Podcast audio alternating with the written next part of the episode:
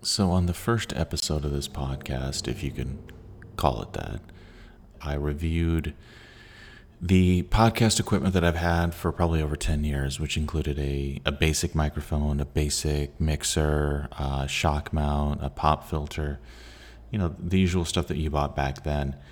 And so to update it, I did away with all that. I looked online what are the best what's the best equipment for a podcast nowadays and all signs pointed to a Blue Yeti microphone. So I went to Amazon and there are literally thousands of five-star reviews for this mic.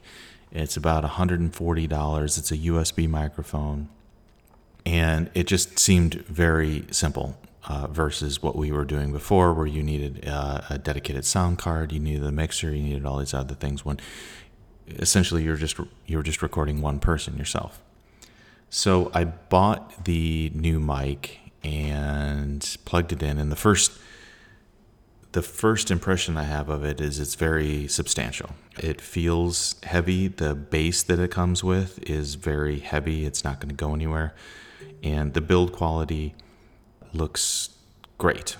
If you look online, there's a lot of different color options, those types of things. And the Blue Yeti, it's you know, for those of you who don't know, I mean, it's very simple. Uh, you know, has a USB port, it has a monitor port, so you can listen to yourself. It has a few different recording options, meaning right now it's kind of a mono-directional. Uh, you talk into one side of the mic, you're recording one side of the mic.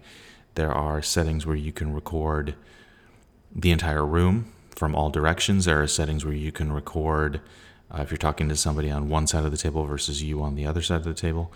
There's you know those types of options as well. Right now, I'm talking to one side of the microphone, and all the tests that I've done have been great. And I think it's just kind of shows the state of where we're at with the equipment and some of the software that's out there. Is that you can really do this with very little expertise, very little expenditure uh, outside of you know any of this equipment that we have. I mean, there's free recording software, there's free mixing software. There's even sites where you can upload and host some of the stuff for free or at least very inexpensively. So, anyway, this is uh, an update of the equipment. This is kind of what I expect to use going forward.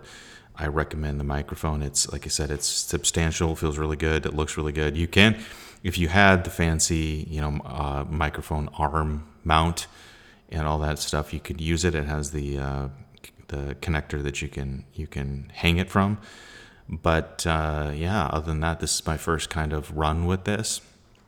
I've tried a whole bunch of different scenarios, and by far, this thing sounds great. So anyway, I don't know if I'm to post this or not, but I just wanted to get something on recorded so I can listen to it and see how it how it looks. Sounds.